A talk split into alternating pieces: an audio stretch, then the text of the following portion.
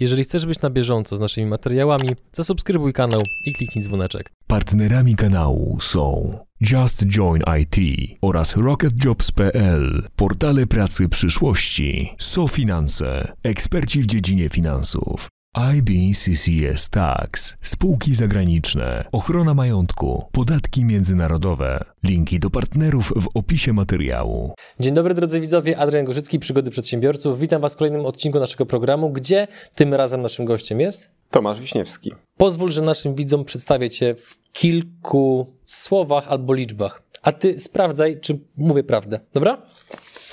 7 lat obecności marki na rynku, łącznie 200 milionów złotych pozyskanego kapitału na inwestycje realizowane w grupie pracowni finansowej. Tak. Przy udziale około 900 inwestorów, ponad 7 milionów wypłat zrealizowanych do inwestorów w samym 2020 roku.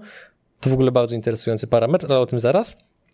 15 wybudowanych elektrowni wiatrowych w ramach inwestycji, 15 w budowie, 9 zrealizowanych projektów deweloperskich, 10 w trakcie realizacji, 5 w Banku Ziemi. Prawda? Prawda. Zgadza się. Gdybyś miał jednym naz- zdaniem nazwać, co, co robicie, to co byś powiedział?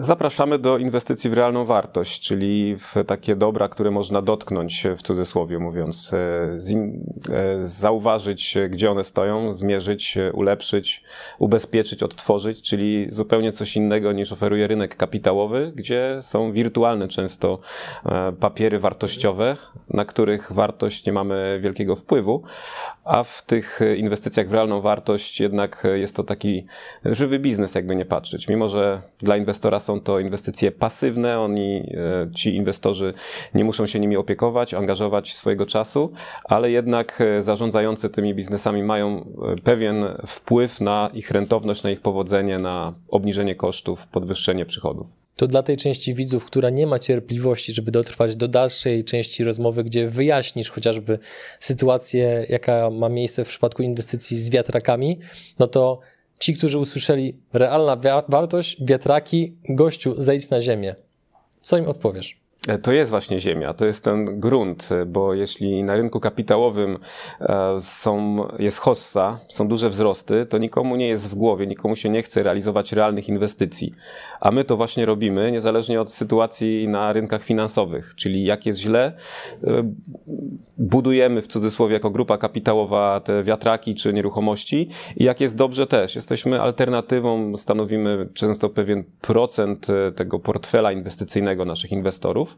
Często duży procent, często mniejszy, y, a to umożliwia tak zwana instytucja spółki czy model crowdfundingowy, gdzie nie trzeba finansować budowy całego wiatraka czy całego osiedla, tylko z niewielką y, sfinansować niewielką jego część, posiadając nawet kilkadziesiąt tysięcy złotych. Zanim przejdziemy do tematu chociażby wiatraków, bo chciałbym Cię zapytać, co czułeś bądź co czuliście generalnie jako zespół, kiedy zmiany w polskim prawie, no mówiąc nawet niedelikatnie, to jest niedopowiedzenie, które bardzo utrudniły Wam biznes, to jeszcze chciałbym zapytać, co się zadziało w Twojej głowie, że człowiek, który dobrze zarabiał na wysoko płatnym stanowisku, w pewnym momencie swojego życia podejmuje decyzję, rzucam to wszystko i idę w biznes, gdzie nic nie jest pewne. Ja już od dłuższego czasu planowałem taki ruch y, i te złote kajdany, jaką, jakimi była pensja i etat, już od pierwszych lat pracy zauważyłem, że one funkcjonują, że trudno się odzwyczaić od stałej, nazwijmy to w cudzysłowie, pensji. Ile, przepraszam, zarabiałeś, kiedy rzucałeś to wszystko?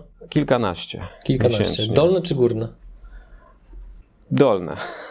Okej, dobra, no to inaczej, no to to, a byłeś już wtedy żonaty? Tak. Żona zaakceptowała to, powiedziała w porządku, Tomku? Żona na ogół zawsze mnie wspierała, moje decyzje, więc e, nie miałem e, jakiegoś e, jakichś cichych dni z tego powodu. Mhm, okej. I No i wracając, co spowodowało, że pomimo tak dobrze płatnego stanowiska, patrząc na warunki polskie, ty podejmujesz decyzję, że idę w nieznane? Perspektywy biznesowe. Ja od kilku miesięcy już działałem w pewnym biznesie też związanych mm, z inwestycjami. Em, Motywacją były książki, głównie Roberta Kiyosakiego, które wcześniej już od wielu lat czytałem, o tym, że na etacie się nie dorobisz, że warto budować biznes, rozwijać się w tym temacie, w tym kierunku. E, I wiedziałem, że prędzej czy później to zrobię. Czekałem tylko na dogodną okazję, taka się nadarzyła. Mm, Nawet e, pracując na etacie, etacie już planowałem i nie tylko planowałem, ale realizowałem jakąś wizję swoją biznesową. Mm, no i to było takie e, taka, taka radość we mnie wstąpiła, że to się teraz właśnie dzieje. I radość to akurat, twórcza? Może twórcza nie, bo ja nie jestem z założenia z jakiegoś teorii typów osobowości twórcą. Raczej jestem tym, który gdzieś tam na pewnym etapie wprowadza sprawy w ruch, pozyskuje partnerów biznesowych do biznesów. Ja odpowiadam za pozyskanie kapitału na te nasze inwestycje. Ani ich nie wymyślam, ani nie realizuję ich e, dalej od, pod względem już mm, takim e, stricte budowlanym czy papierowym, czy nie rozliczam e, żadnych kwitów finansowych. To jestem pewien trybikiem, można powiedzieć, jako typ osobowości w całym tym, całej machinie, jaką jest firma. Mhm, ale jesteś udziałowcem, nie pracownikiem. Jestem udziałowcem. Mhm, Okej. Okay. A powiedz mi, a propos testów osobowościowych, czy Twoim zdaniem taki test dla przedsiębiorcy, którego jeszcze nie robił żadnego testu, czy to jest bardzo pomocne? Czy jest to duża wiedza na temat samego siebie, bądź współpracowników, e, partnerów? Czy to jest takie może troszeczkę za bardzo, za bardzo nadmuchane psychologicznie? Nie, absolutnie. To jest konieczność moim zdaniem jeden czy drugi, z tych testów mnóstwo. Ja korzystałem akurat z dynamiki bogactwa Hamiltona e, i pod skórą czułem gdzieś tam kiedyś, że jestem tą osobą, która tylko na pewnym etapie powinna realizować zadania w biznesie. Ani mnie nie kręci potem e, ustawianie procedur, ani wymyślanie, co powinienem robić, tylko ten pewien etap i do pełni szczęścia. Na początku, jak zakładamy firmę, powinniśmy, e, nie mamy takich możliwości, to jest jedna, dwie, trzy osoby, a tych typów osobowości jest osiem, e, więc potem stopniowo, jak biznes się rozrasta i, i, zespół jest coraz większy, to uzupełniamy te brakujące kon, kon, mm, kompetencje. kompetencje. Na początku musimy ogarniać kilka kompetencji, a potem coraz bardziej delegujemy, coraz więcej rzeczy e, robią inni, a my możemy skupić się na tym, co robimy co lubimy najlepiej i to jest największa zaleta chyba bycia przedsiębiorcą, że to ty decydujesz, czym ty się zajmujesz, a co delegujesz komuś innemu. Na etacie nie zawsze masz takie możliwości. Czy jak rezygnowałeś z etatu, bo powiedziałeś przed chwilą, że zrobiłeś to troszeczkę na zakładkę, że będąc jeszcze tak. na etacie, już rozkręcałeś pewne tematy, żeby potem płynnie do nich przejść. Tak.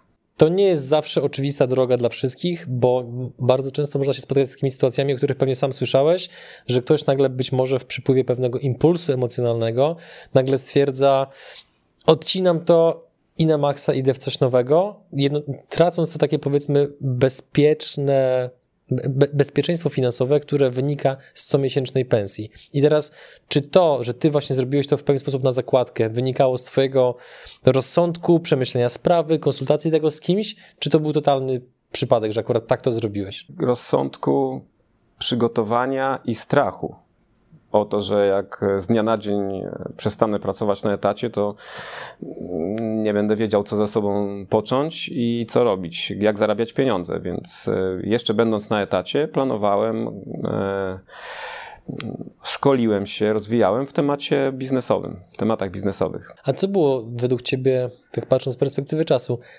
trudne dziwne bądź zaskakujące w pierwszych latach bycia w biznesie. No jednak to jest to zupełnie inny świat niż świat powiedzmy normalnych firm czy korpo. Że nic nie jest pewne, że robiłem różne biznesy jednocześnie czasami, uczestniczyłem raczej w różnych biznesach e, i wiele z tych biznesów e, nagle się kończyło. I zostawałem, można powiedzieć, z ręką w nocniku, z niewypłaconymi e, zarobkami, prowizjami, bo firma padała, bo jakiemuś przedsiębiorcy, szefowi firmy e, pozmieniało się trochę w głowie, mówiąc e, kolokwialnie. Dyplomatycznie. Dyplomatycznie. E, I, i nie było to wszystko tak stabilne jak na etacie, kiedy zawsze regularnie przez 15 lat na 31 była pensja na koncie. Liczyłeś kiedyś, ile takie różnego rodzaju potknięcia biznesowe cię kosztowały, um, może nie kosztowały, ale ile pieniędzy nie zarobiłeś, a mogłeś, że one przepadły? Nie liczyłem, ale wszystkie. Okej. Okay. A to jest rząd wielkości setek tysięcy, dziesiątek, milionów? Jakbyś... Setek tysięcy. Setek tysięcy. Mhm.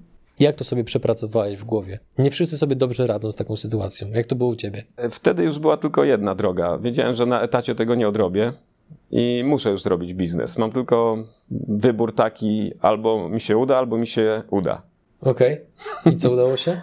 udało się w porę znaleźć osobę, e, z którą rozwinęliśmy pracownię finansową do tego e, etapu, na którym teraz jesteśmy. E, wspólnika. Mm, Zdradźcie jego imię? Maciej Musiał. I to nie jest aktor? Nie jest aktor. Okej. Okay. Dobra. I jak, jak wyglądał ten moment, kiedy połączyliście siły? Jak to wspominasz? Robiliśmy ten biznes wiatrakowy już od jakiegoś czasu, e, niezależnie od siebie. On pozyskiwał inwestorów e, samodzielnie, ja samodzielnie i w pewnym momencie e, stwierdził, że chce to robić jako pracownia finansowa. To on jest twórcą tej nazwy. Zaprosił mnie do współpracy, żebyśmy razem a jeszcze z paroma osobami stworzyli jakby niezależną firmę od tego, co było wcześniej. Miał na to określony plan, pomysł i przede wszystkim tak zwany e, zapewniał, czy miał pomysł na to, jak powinna organizacja wyglądać e, całościowo, czyli nie tylko od strony pozyskania kapitału, ale też obsługi tej inwestycji. I to jest ta kompetencja, której mi brakowało z kolei. Czyli zawsze ten front office, który ja stanowiłem, był dla mnie oczywisty, ale potem e, to, co się dzieje później z inwestorem i z inwestycją, zawsze realizował to ktoś inny, a pracownia finansowa skupia kompetencje wszystkie, czyli można powiedzieć, jesteśmy takim e, wyjątkiem trochę na rynku, bo są albo firmy pośredniczące, które pozyskują tylko inwestorów e, na obce inwestycje, a my w ramach grupy kapitałowej i pozyskujemy inwestorów, i obsługujemy tych inwestorów, i realizujemy inwestycje i sami jesteśmy w tych inwestycjach. Czyli inwestor się tutaj czuje bezpiecznie, że my nie sprzedajemy mu mieszkania na wynajem albo inwestycji, z którą musi sobie, sobie radzić przez następne lata, tylko razem z nim jesteśmy na pokładzie i nam jeszcze bardziej zależy na tym, żeby ta inwestycja zarabiała, bo jesteśmy wynagradzani jako część grupy, jako grupa kapitałowa proporcjonalnie do zysków, które ona generuje. Byłoby ciekawie, gdyby tak samo wynagradzany byłby rząd naszego kraju na przykład, nie? Tak, taka dygresja pół żartem, pół serio. Taki plan był kiedyś w stosunku do funduszy inwestycyjnych. My często powtarzamy, że robimy coś innego niż fundusze, bo one pobierają opłaty stałe za zarządzanie funduszem, niezależnie czy inwestor zarabia, czy nie. My zarabiamy wtedy, kiedy wypłacamy zyski inwestorom, bo wtedy część tych zysków trafia do nas też. E, więc jedziemy na tym samym wózku z inwestorem, a fundusz e, co miesiąc, co rok, co kwartał pobiera jakieś opłaty, właśnie niezależnie od tego, czy e, inwestorzy zarabiają, czy nie. Pozostając w temacie pieniędzy, no bo te liczby, które odczytałem na samym początku, one są dość imponujące. Przypomnę je.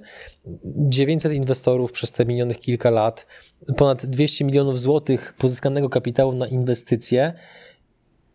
Spodziewałeś się, że będziesz miał kiedyś do czynienia z tak dużymi liczbami? Fantazjowałem na ten temat, ale nie spodziewałem się, że może, że to tak szybko nastąpi. Mhm. Bo jednak 7 lat, y, myślę, że na tle innych podobnych firm jesteśmy ewenementem, a wiele z tych polskich firm nie dociera do takiego etapu. Wcześniej ich biznes się kończy z pewnych względów. Z jakich najczęściej, z Twojej obserwacji? Myślę, że pierwsze problemy, które występują na rynku, już abstrahując od tego, że mało jest firm takich jak my, która i pozyskuje kapitał i jednocześnie realizuje za niego inwestycje, tylko są pośrednikami, a ktoś inny te inwestycje e, realizuje. realizuje e, to w inwestycjach nie jest tak różowo, że wszystkie wypad- wy się udają, więc e, zdarza się, że pierwsze problemy potrafią spółkę powalić nie podnoszą się albo po prostu zmieniają nazwę i działają pod inną nazwą. My specjalnie tego nie robimy, mimo że w swojej historii mieliśmy projekty, które albo nie wyszły, albo jeszcze nie wyszły, bo tak jak wspomniałeś na początku, rząd zablokował branżę wiatrakową zupełnie i niektóre z nich dopiero teraz realizujemy, które były zamrożone przez kilka lat. No i właśnie, wiatraki przyjdą za chwilę, dosłownie już za chwilę, ale chciałbym jeszcze zapytać o to, co według Ciebie jest kluczowe w rozmowach z inwestorami, żeby przekonać ludzi, którzy, no jakby umówmy się, w momencie, że ktoś dysponuje jakimś większym majątkiem i go nie odziedziczył albo przypadkiem nie znalazł, tylko go realnie wypracował, no to to świadczy, może świadczyć o jego pewnych kompetencjach, pracowitości, o tym, że być może, mówiąc młodzieżowo, ogarnia rzeczywistość odrobinę bardziej niż inni. Więc mając do czynienia z takimi ludźmi, którzy prawdopodobnie są dociekliwi, zadają trudne pytania, bo w końcu to są ich pieniądze, ciężko zarobione pieniądze. Jak się buduje zaufanie wśród takich ludzi, żeby chcieli ci powierzyć swój ciężko zgromadzony majątek? Tym bardziej, że 200 milionów to nie jest mało. Z jednej strony jest to to, co powiedziałem przed chwilą, że my jesteśmy z nimi na pokładzie od początku do końca. Inwestor może w każdej chwili sprzedać swoje udziały w elektrowni wiatrowej, a my możemy je sprzedać czy wyjść z inwestycji tylko za zgodą większości inwestorów. I to, że jesteśmy wynagradzani proporcjonalnie do e, tego, ile nasze inwestycje zarabiają, to wzbudza duże zaufanie i przyciąga do nas być może najwięcej inwestorów. Mm, z drugiej strony pokazujemy zrealizowane inwestycje, wypłacamy zyski i e, to też jest jakaś wiarygodność e, w oczach inwestorów. I to, jak długo działamy, no bo tak jak wspomniałem, mało firm inwestycyjnych na rynku inwestycyjnych dożywa do 7 lat działalności. Mhm. My już mamy prawie 8 to jeszcze pozostając w temacie inwestorów. W zeszłym roku wypłaciliście 7 milionów złotych zysku. Tak. Tak? Czy ludzie, którzy otrzymują te pieniądze od was, jak oni reagują? Czy to jest na takiej zasadzie, dobrze, tego się spodziewałem, wszystko się zgadza, zamyka komputer i wraca do swoich spraw, czy raczej na przykład otrzymujecie maile bądź telefony z jakimiś takimi po prostu wyrazami podziękowania? Pytam dlatego, być może to jest pytanie jest banalne, ale biorąc pod uwagę to, że polscy przedsiębiorcy, inwestorzy, więksi i mniejsi na przestrzeni minionych lat widzieli sytuacje typu Amber Gold, typu szereg innych, no to e, w głowach niektórych taka, mogła powstać taka powiedzmy łuna niedowierzenia i podejrzliwości wobec różnych pomysłów inwestycyjnych, a wy wypłacacie twardy cash. Nie kiedyś, nie zaraz, nie jeszcze coś, tylko wypłacacie go tu i teraz. Więc jak reagują wasi inwestorzy na to? Nie reagują e, tak żywiołowo, żeby dziękować nam za to, że wypłaciliśmy zysk, e, aczkolwiek e, wyrażają swoje zadowolenie inwestując kolejne środki w kolejne projekty. Tak właśnie obstawiałem. Give me more. Tak jest. Mhm. A... Często inwestują, żeby nas sprawdzić. Małe kwoty potem kolejna inwestycja jest większa albo podobna, tylko w kolejny projekt. E, po tym, jak już przejdą całą procedurę dołączenia do spółki, notariusza, e, zobaczą postępy w realizacji ich inwestycji, e, to natychmiast wchodzą w kolejną, a czasami dopiero po pierwszych wypłatach i, i właśnie to jest ta, nazwałbym ją wdzięcznością, ale listów z podziękowaniami raczej nie dostajemy. Powiedziałeś, że zaczynają od mniejszej kwoty, żeby was sprawdzić. Jaka to jest najczęściej kwota? 10 tysięcy, 50, 100? U nas inwestycje zaczynają się od około 50. Częściej jest to 60, 70 tysięcy. Są inwestorzy, którzy chcą nas sprawdzić od kwoty typu 200 tysięcy, ale raczej są to te kilkudziesięciotysięczne kwoty. W nieruchomościach e, tam próg wejścia to jest 200, więc to jest trochę inaczej. Średnia zainwestowana kwota w 2020 roku to było 212 w projekty deweloperskie, e, a w wiatrakowe 160. Czyli jeżeli chodzi o nieruchomości, to przede wszystkim siedzicie w deweloperce? Ale takiej niszowej. Co to znaczy? Się w nisze domów jednorodzinnych w mieście, głównie szeregowych, z kawałkiem ogródka, który jest może trochę większy niż duży pokój, może salon, e, ale jest to dom, do którego nie trzeba dojeżdżać codziennie za miasto, stojąc w korkach, dowozić dzieci do szkoły na zajęcia dodatkowe, albo pozbawiać dzieci tych zajęć, bo tata nie ma czasu dowieść, albo mama. E, domy szeregowe, ale w granicach miasta, niedaleko stacji metra lub innych, e, innej komunikacji miejskiej. Jak ustaliliście, że akurat to jest dobra nisza, żeby się nią zainteresować? Próbowaliśmy. Pozyskaliśmy do współpracy nazwijmy to, dewelopera, który już to zrobił, pokazał liczby, pokazał kolejną realizację na naszych oczach, która wyrosła i zaczęliśmy, e, czy rozpoczęliśmy budowę wspólną, żeby osiągnąć efekt skali, bo jeżeli on był w stanie budować 4 domy rocznie, no to razem budowaliśmy 40 domów rocznie. Jakich zysków, to jest podejrzewam takie pytanie, że powiesz, to zależy, dobra, przebrnijmy przez to. Jakich zysków może spodziewać się inwestor, który zdecyduje się akurat na Was, na współpracę? No bo na pewno doskonale zdajesz sobie z tego sprawę, że e, środowisko, w którym działacie jest dość konkurencyjne. Możliwości zainwestowania jest multum. Akcje, obligacje, kryptowaluty, kruszce, ziemia, nieruchomości takie i inne, e, OZE, masa.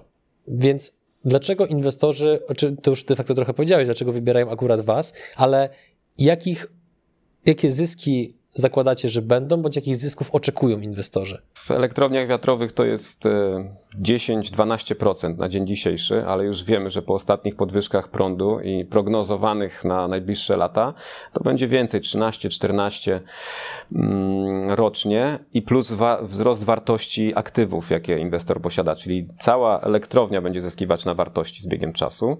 Po wymianie na nowszą jeszcze bardziej zyska.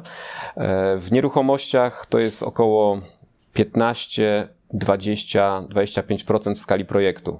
A Który projekt trwa jak długo? Półtora, dwa lata. I średnio rocznie, powiedzmy, chociaż e, od, odchodzimy od podawania e, rocznej stopy zwrotu, tylko w, raczej tak jak cały rynek zwykł podawać w skali całego projektu, no to średnio rocznie to jest około 13-14% prognozowana stopa zwrotu na aktualnie realizowanych projektach. Natomiast y, rekordowa 16 rocznie, czyli 32, bo projekt trwał 2 lata. Y, akurat to były cztery domy wydzielone z większego osiedla, które sfinansował inwestor indywidualny. Jedna osoba. No akurat dwóch wspólników, ale mhm. dla nas to jest y, powiedzmy jeden inwestor, który um, inwestuje razem z kolegą, nazwijmy to tak, e, wspólnikiem, e, a my nie musimy ich osobno pozyskiwać do projektu, tylko przychodzą razem jako jeden, jako jeden e, zainteresowany sfinansowaniem całego osiedla, całej inwestycji. A propos stopy zwrotu. Ostatnio spotkałem się z takim przedsiębiorcą, który opowiadał mi, jakby pominę tutaj personalia i branży, bo, bo po prostu nie chcę ich podawać, ale powiedział mi on, że po swojej praktyce, oferując produkt inwestycyjny, zauważył, że nie ma sensu klientom podawać stopy zwrotu rocznej wyższej niż 10%, bo od razu wiele osób wietrzy e, oszustwo, są podejrzane z automatu, więc zaczął podawać okolice 7-8%, co bardzo mocno uspokoiło nastroje, a potem, kiedy faktycznie im dowozi stopę zwrotu na poziomie 12-14%, to jest w ogóle jakaś taka szalona euforia, bo się tego nikt nie spodziewał, wszyscy oczekiwali tych 8%, więc zastanawiam się, czy Wy również e, stosujecie podobną strategię, że nie budujecie zbyt wysokich oczekiwań, zbyt obiecującą stopą zwrotu i specjalnie ją zaniżacie, żeby potem zaskoczyć, czy jednak ta mechanika u Was nie występuje? Te stopy zwrotu, które podajemy, one są już zaniżone mogą być wyższe.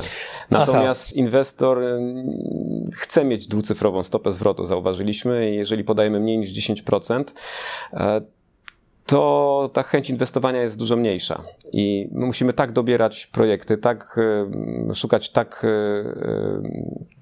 tanich, nazwijmy to, elektrowni wiatrowych, które będą tą stopę gwarantowały. Może gwarantowały to jest złe słowo, e, dzięki którym będzie ona możliwa do uzyskania.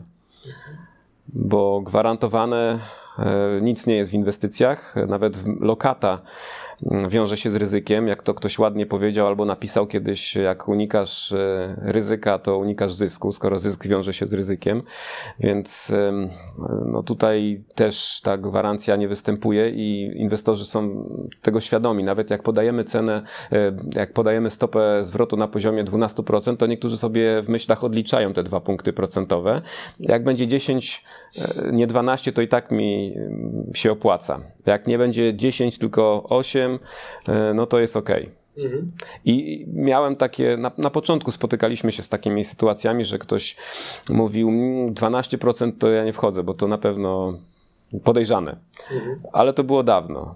Teraz jakoś te oczekiwania są wyższe, a wręcz spotkałem się właśnie mm, z takim zdaniem, że ktoś powiedział 10, to na pewno w praktyce będzie 8, to za mało, to nie. I sami sobie już te właśnie dwa punkty procentowe odliczają siedząc w rynku szeroko rozumianych inwestycji, siłą rzeczy na pewno co jakiś czas trafiasz na oferty, projekty, które z różnych powodów w Twojej ocenie są nierealne do dowiezienia, do zrealizowania, obiecują złote góry i wywołując jeszcze raz wspomniane wcześniej Amber Gold, od pewnego człowieka, który akurat handluje złotem od wielu lat, jak kiedyś z nim rozmawiałem, to on powiedział mi, u nas w branży wszyscy wiedzieli, że to jest tykająca bomba. I teraz nie chcę oczywiście, żebyś rzucał nazwiskami albo nazwami firm, chociaż byłoby to na pewno ciekawe, ale czy ty obserwujesz teraz na horyzoncie jakąś taką, powiedzmy, kolejną firmę, kolejny projekt, który za chwilę może pęknąć jak bańka, jednocześnie tracąc pieniądze inwestorów? Nie odpowiem na to pytanie. E, nie, okay. dlatego, nie dlatego, że nie chcę nikogo szkalować, uh-huh. ale mm, nie mam takiego e, na horyzoncie takiej firmy. Mhm. Szczerze mówiąc, my jako pracownia finansowa nie bardzo e, analizujemy w ten sposób konkurencję. Przyzwyczailiśmy się do tego, że w wiatrakach nie mamy konkurencji, a konkurencją są dla nas wszyscy, którzy pozyskują kapitał na inwestycje jakiekolwiek. Więc oczywiście staramy się sprostać e, oczekiwaniom inwestora co do stopy zwrotu i poziomu bezpieczeństwa, czy właściwie zapewnić odpowiedni balans pomiędzy tymi dwoma parametrami, e, ale nie odnosimy się tak stricte do konkurencji, że ci dają tyle, a ci tyle, to my powinniśmy dać tyle. Mm, więc nawet nas ta konkurencja tak bardzo nie irytuje ani ani nie, jakoś nie motywuje w jedną czy w drugą stronę do tego, żeby zmieniać naszą ofertę. E, I nie musimy walczyć. Inwestorzy nie mówią, słuchajcie, wydajecie tutaj tyle, a konkurencja daje więcej, to dajcie trochę, trochę też.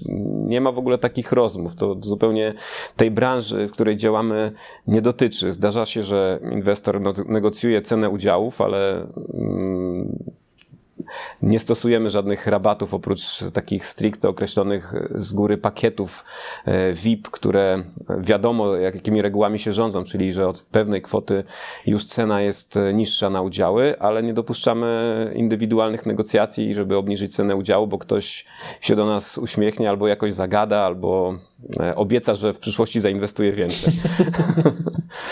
Dzięki, że jesteś z nami i oglądasz nasze filmy. Chcielibyśmy przekazać Ci krótką informację. Przygody przedsiębiorców to nie tylko wywiady.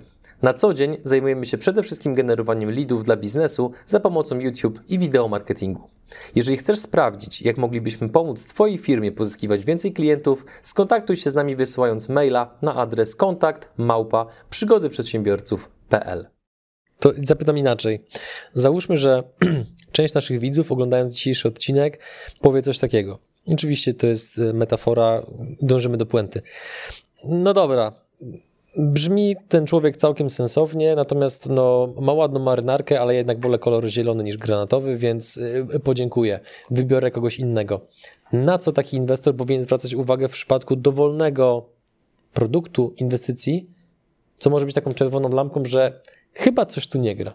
W przypadku wspomnianego przez ciebie Amber Gold, to w ogóle w umowach nie było, zdaje się, mowy o złocie żadnym, tylko to była, no, było sfinansowanie, wpłacenie pieniędzy do, do firmy, e, które miały być pomnażane przez, e, przez zarządzających poprzez inwestowanie w złoto.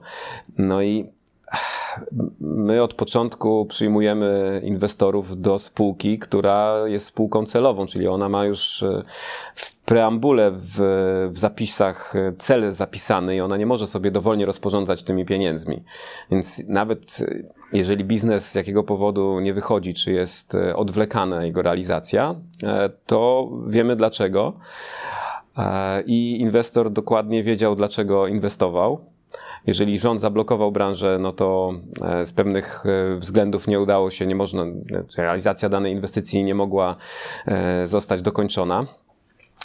Natomiast powinniśmy wiedzieć, w co inwestujemy. Może tak odpowiedziałbym. Co Czyli, to znaczy?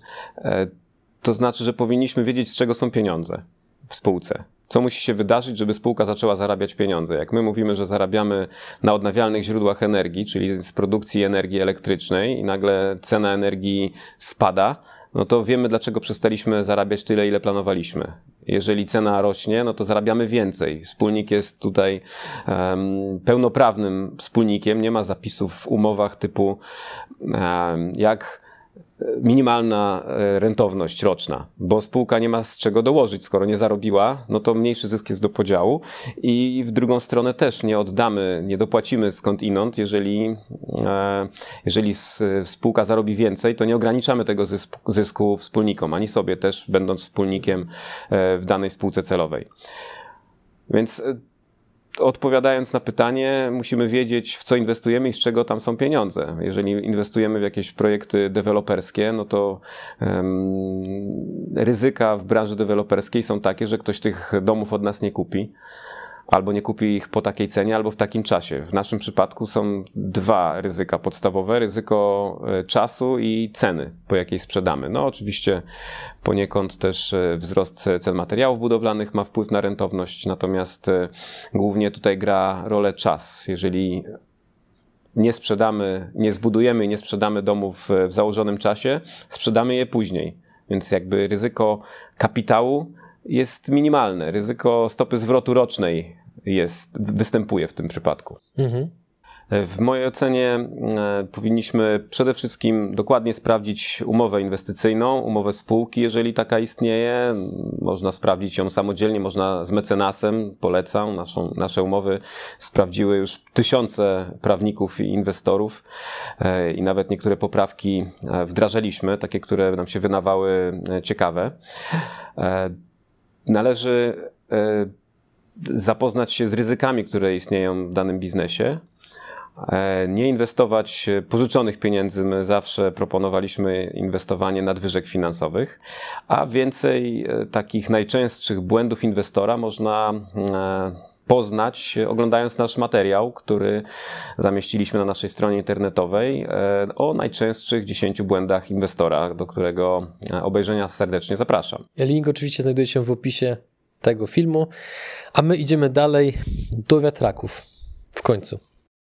Jeżeli możesz, to opisz ten moment albo ten, ten czas, gdzie w firmie do Was dotarła informacja, że rząd utrudnił Wam funkcjonowanie. Na początku to było takie lekkie wyparcie tej, e, tej informacji i nawet dokładnie nie pamiętam, kiedy to gruchnęło, ale wiedzieliśmy, że będzie problem z realizacją naszych inwestycji. Natomiast e, jakby z założenia jesteśmy optymistami i już mieliśmy kilka scenariuszy wcześniej, co by było, co zrobimy, jeśli to się wydarzy, bo jakieś plotki do nas, czy e, informacje e, ze strony tego, tych, tego legislatora do, docierały.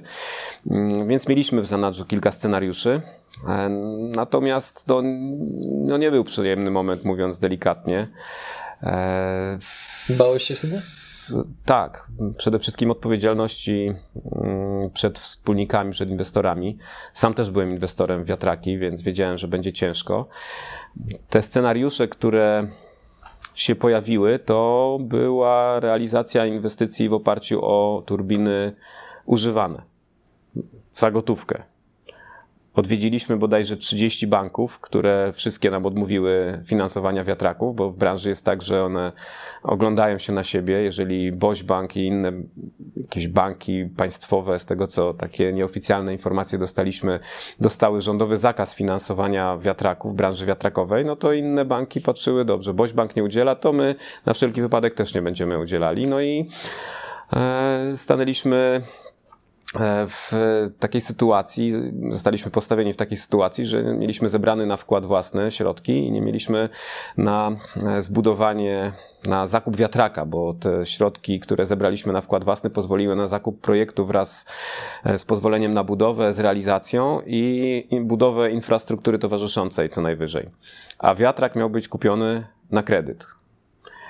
No i oczywiście burza mózgów nie tylko my, ale też generalny wykonawca zaproponował pewne rozwiązania i wybudowaliśmy część elektrowni właśnie w oparciu o turbiny używane, które na prędce trzeba było kupić, żeby zdążyć z realizacją przed końcem 2015 roku, bo do tego okresu były przyznawane zielone certyfikaty. Wtedy nikt nie myślał, że może się sprawdzić budowa elektrowni czy eksploatacja elektrowni bez wsparcia. Teraz już jest to możliwe. Na razie jeszcze przy zastosowaniu używanych maszyn, ale wtedy bez wsparcia w ogóle się to nie opłacało.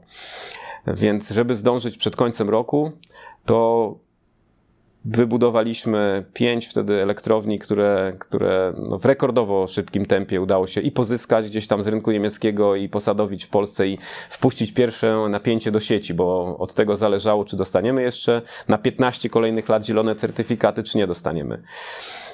Dostaliśmy, potem się okazało, że część z tych elektrowni radziła sobie lepiej, czasami niektóre gorzej.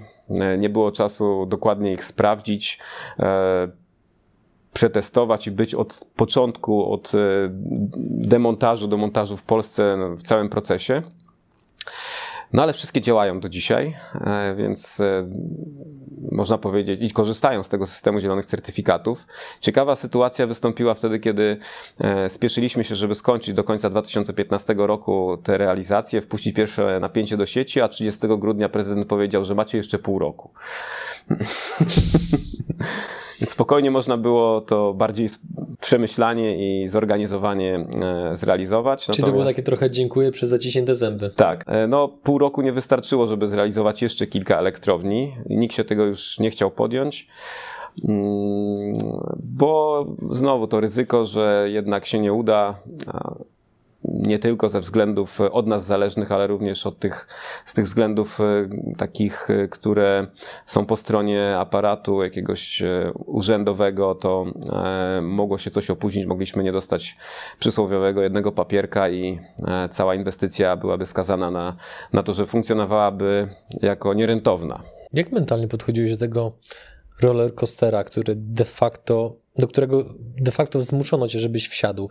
No bo w jednej chwili jesteś gościem, który ma do czynienia z inwestorami, poważnymi ludźmi, zbiera bardzo duży kapitał na bardzo ambitne inwestycje i nagle jednym posunięciem wasza firma ma kolosalny problem. Nagle zakładam, że banki, które wcześniej prawdopodobnie bardzo chętnie z wami rozmawiały, no bo widziały w tym potencjalny zysk, nagle dla nich staliście się w pewien sposób trendowaci i 30 banków mówi wam, tam są drzwi, co się wtedy czuje w głowie? Człowiek jest, ty, ty byłeś bliski wypalenia zawodowego, czy bardziej takiego na zasadzie, że podwijasz rękawy i no to zobaczymy, kto będzie ostatnie słowo.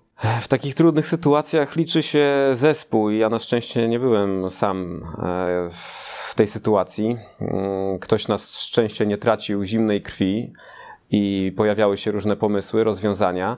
Mm, wtedy jeszcze nie wiedzieliśmy, że to tak długo potrwa. Myśleliśmy, że wkrótce się sytuacja zmieni, że będzie nowy system wsparcia e, oparty o aukcje, że banki znowu zaczną kredytować wiatraki i tak co pół roku ten system był odwlekany, aż bodajże 3 czy 4 lata to potrwało i wszedł w takiej formie, która nie była dla nas ani do zaakceptowania, ani atrakcyjna w żaden sposób i w żaden sposób nie gwarantowała uzyskania kredytu. Więc znowu wróciliśmy do e, sytuacji, że realizujemy inwestycje w oparciu o turbiny kilku, kilkunastoletnie, już bez wsparcia, ale na szczęście y, w tej sytuacji, kiedy energia, ceny energii wzrosły, się to opłaca. E, ale wtedy nie wiedzieliśmy, na czym stoimy. Na szczęście w porę weszliśmy w branżę deweloperską i dzięki temu w ogóle nasza firma przetrwała, no bo zostaliśmy ostatnimi um, ostatnią firmą, która realizuje w takim modelu crowdfundingowym e, inwestycje obywatelskie, nazwijmy to, w, w, w elektrownie wiatrowe. Wszystkie inne firmy albo przestały działać, albo zawiesiły działalność, na pewno nie pozyskiwały kapitału od inwestorów, e, bo nie wiedziały, czy e, cokolwiek zrealizują.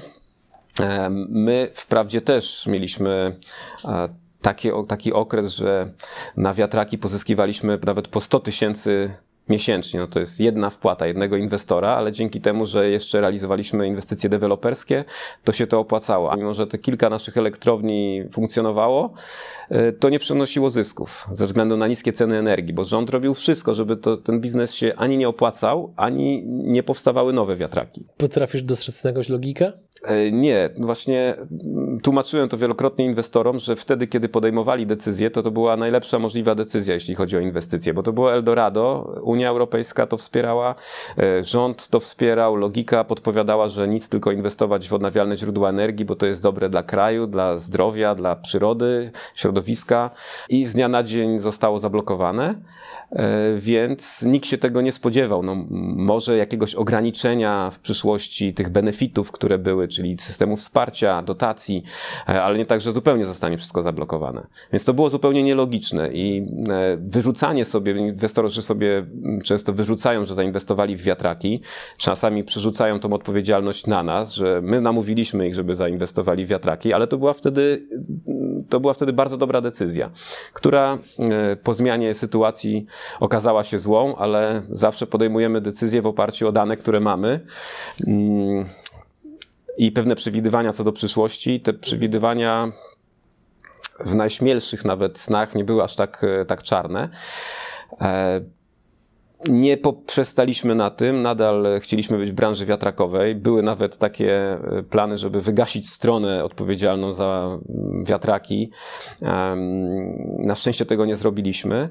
Stronę internetową. Nabyliśmy elektrownię, to się nazywa akwizycja na rynku, która już działała, która była wybudowana w dobrych czasach z kredytem, z dotacją, z zielonymi certyfikatami, czyli systemem wsparcia i na nią pozyskiwaliśmy inwestorów i mimo to było bardzo trudno, bo już wszyscy wiedzieli, że na wiatrakach się nie zarabia, że rząd y, tą branżę zabił i tam nie ma pieniędzy. A my mieliśmy elektrownię, która mimo tych złych y, faktów, tej złej sytuacji zarabiała po kilka procent rocznie, ale z perspektywą, że będzie zarabiała jeszcze więcej w następnych latach, bo jednak mimo wszystko spodziewaliśmy się y, wzrostu cen energii. To jest nieuniknione, mimo że to jest rynek regulowany. Y, a mimo to zebranie kapitału tych 17 milionów na ten konkretny projekt zajęło nam dwa lata. Tak, no wasze standardy Teraz, dużo chyba. Długo. Długo. Teraz pozyskujemy 4-4,5 miliona miesięcznie. A wtedy 17 milionów w dwa lata ponad. No, to właśnie. Powiedz mi, a propos wiatraków, czy czujesz, że taki, nazwijmy to metaforycznie, globalny wiatr ekonomicznych zmian zaczyna dmuchać w żagle branży OZE z naciskiem na wiatraki, czy raczej przede wszystkim fotowoltaikę? Jak ty to postrzegasz? Każde OZE się odblokowuje powoli i e, szczególnie rząd teraz e, przejmuje i realizuje nowe projekty e, w tej branży i na lądzie i pewnie powstaną w końcu wiatraki e, na morzu w Polsce. E, globalny trend, tak zwany Zielony Ład, dociera do Polski. Powoli zresztą od, od początku, jak właściwie weszła ustawa antywiatrakowa, to stopniowo zostawała ta ustawa nowelizowana, była ta ustawa nowelizowana i te wszystkie ograniczenia i związane z podatkami, które nagle stały się kilkakrotnie wyższe niż na początku i z innymi ograniczeniami zostały to, zostało to znowelizowane. Natomiast została jeszcze reguła 10H, która także prawdopodobnie została nie wiem, poluzowana, jeśli nie zlikwidowana. My mieliśmy w ogóle najbardziej restrykcyjne przepisy, jeśli chodzi o budowę w Europie, mm, a one zostały jeszcze bardziej dokręcone, dokręcone przez regułę 10H chociażby, która e, no, krótko mówiąc, determinuje stałą odległość elektrowni od zabudowań. To jest 10 wysokości wiatraka, łącznie z łopatą do, do czubka, od zabudowań. Nie ma takich miejsc w Polsce, żeby wybudować wiatrak w tym momencie. Jakby ktoś znalazł, to może uzyskałby pozwolenie na budowę, ale nie ma, więc nowe projekty nie powstają. My realizujemy jeszcze projekty, które dostały pozwolenie na starych zasadach, które, tak jak wspomniałem, już wtedy były bardzo restrykcyjne, najbardziej w Europie. E, I, i, I, nie był, a mimo to byliśmy w pewnym momencie zieloną wyspą na, na mapie Europy, jeśli chodzi o przyrosty. No bo przyrosty z małego poziomu łatwo jest procentowo wygenerować. Podsumowując, ten zielony ład dociera do Polski, on opanował już prawie cały świat. My wydajemy się być takim e, zagłębiem jeszcze węglowym e, i, i rząd pod, pod pretekstem ochrony tego węgla praktycznie zablokował swego czasu branżę. Natomiast teraz, kiedy okazało się, tym bardziej jeśli okazało się, że połowa tego węgla w Polsce jest sprowadzana gdzieś z Donbasu i, i z Rosji, to mm, nie ma czego chronić, e, no to wiatraki Liczymy na to, że e, nowe projekty wiatrakowe zaczną powstawać, ale nawet po poluzowaniu reguły 10H zajmie kilka lat, e, zanim nowe, nowe lokalizacje zostaną zdevelopowane. To jest 360 różnych dokumentów, jak to ktoś kiedyś policzył, e, żeby uzyskać pozwolenie na budowę i tyle to po prostu trwa. Dla dużych farm wiatrowych trwa to jeszcze dłużej, 6-7 lat. No, prędzej czy później pewnie to nastąpi i, i odblokują się nowe lokalizacje pod wiatraki. My planujemy w każdym razie nie czekać tych e, kilku lat na, na nowe, nowe lokalizacje, tylko przejmować e, już działające e, projekty z rynku. Mamy w tym doświadczenie, już dwa takie projekty pozyskaliśmy. Wiadomo, że na etapie realizacji następ, występuje najwięcej ryzyk, więc na ostatni te 17 milionów e, w złych czasach w ciągu dwóch lat, no to była rekordowo, to był rekordowy długi czas pozyskania kapitału na jeden projekt, ale kiedy sytuacja już się poprawiła na mniejszą dużo inwestycję, bo 4,5 miliona, pozyskaliśmy w 3 dni na działający już projekt. I e, jak zrealizujemy już projekty, które w tej chwili realizujemy, to planujemy właśnie przejmować z rynku te działające. E, może to nie być tak opłacalne jak budowa na tak zwanym rynku pierwotnym, czyli wejście w projekt, który realizujemy w tej chwili, jeszcze w tym roku mamy kilka do zrealizowania, e, bo ten biznes staje się coraz bardziej opłacalny, więc e, może mm, ci, którzy te projekty będą chcieli nam sprzedać, nie będą chcieli tego zrobić tanio. Ale mimo wszystko sam powiedziałeś, że e, te 7-8% i tak inwestorów często zadowala. Przy kolejnych wzrostach cen energii może to być więcej, przy kolejnym repoweringu, czyli wymianie turbiny na nowszą, wyższą, wydajniejszą, może e, jeśli przepisy się zmienią, to, to, to właśnie wyższą e, elektrownię, tak jak robią Niemcy i cała Europa Zachodnia. E, te, te wzrosty wartości i e, e, wartości elektrowni i rentowności mogą być jeszcze wyższe. Kiedyś słyszałem takie powiedzenie, które rzekomo przypisuje się Wayne'owi Greckiemu, hokeiście, że dobry hokeista jest tam, gdzie jest krążek, a wielki hokeista jest tam, gdzie krążek dopiero będzie. Masz takie poczucie, że ustawiacie się w tym miejscu, gdzie krążek dopiero będzie? Czy już tam jesteście? Czy jak to wygląda? Gdybyś się miał odnieść do tego konkretnego powiedzenia. Trudno powiedzieć ze względu na te zmiany na rynku. Tak bym powiedział, kiedy zaczynaliśmy tą branżę. E, natomiast po zablokowaniu w 2015 roku branży wiatrakowej. To zrozumiałeś, że wszystko jest możliwe. Tak, że nie wiadomo, jaka będzie przyszłość. Mhm. I nie ma sensu obstawiać jakiś. Ja kiedyś szukałem takiego produktu, którego nikt nie ma, który będzie przełomowy na rynku, który zrewolucjonizuje świat ale trudno się w taki wstrzelić i znaleźć, czy wymyśleć samemu tym bardziej.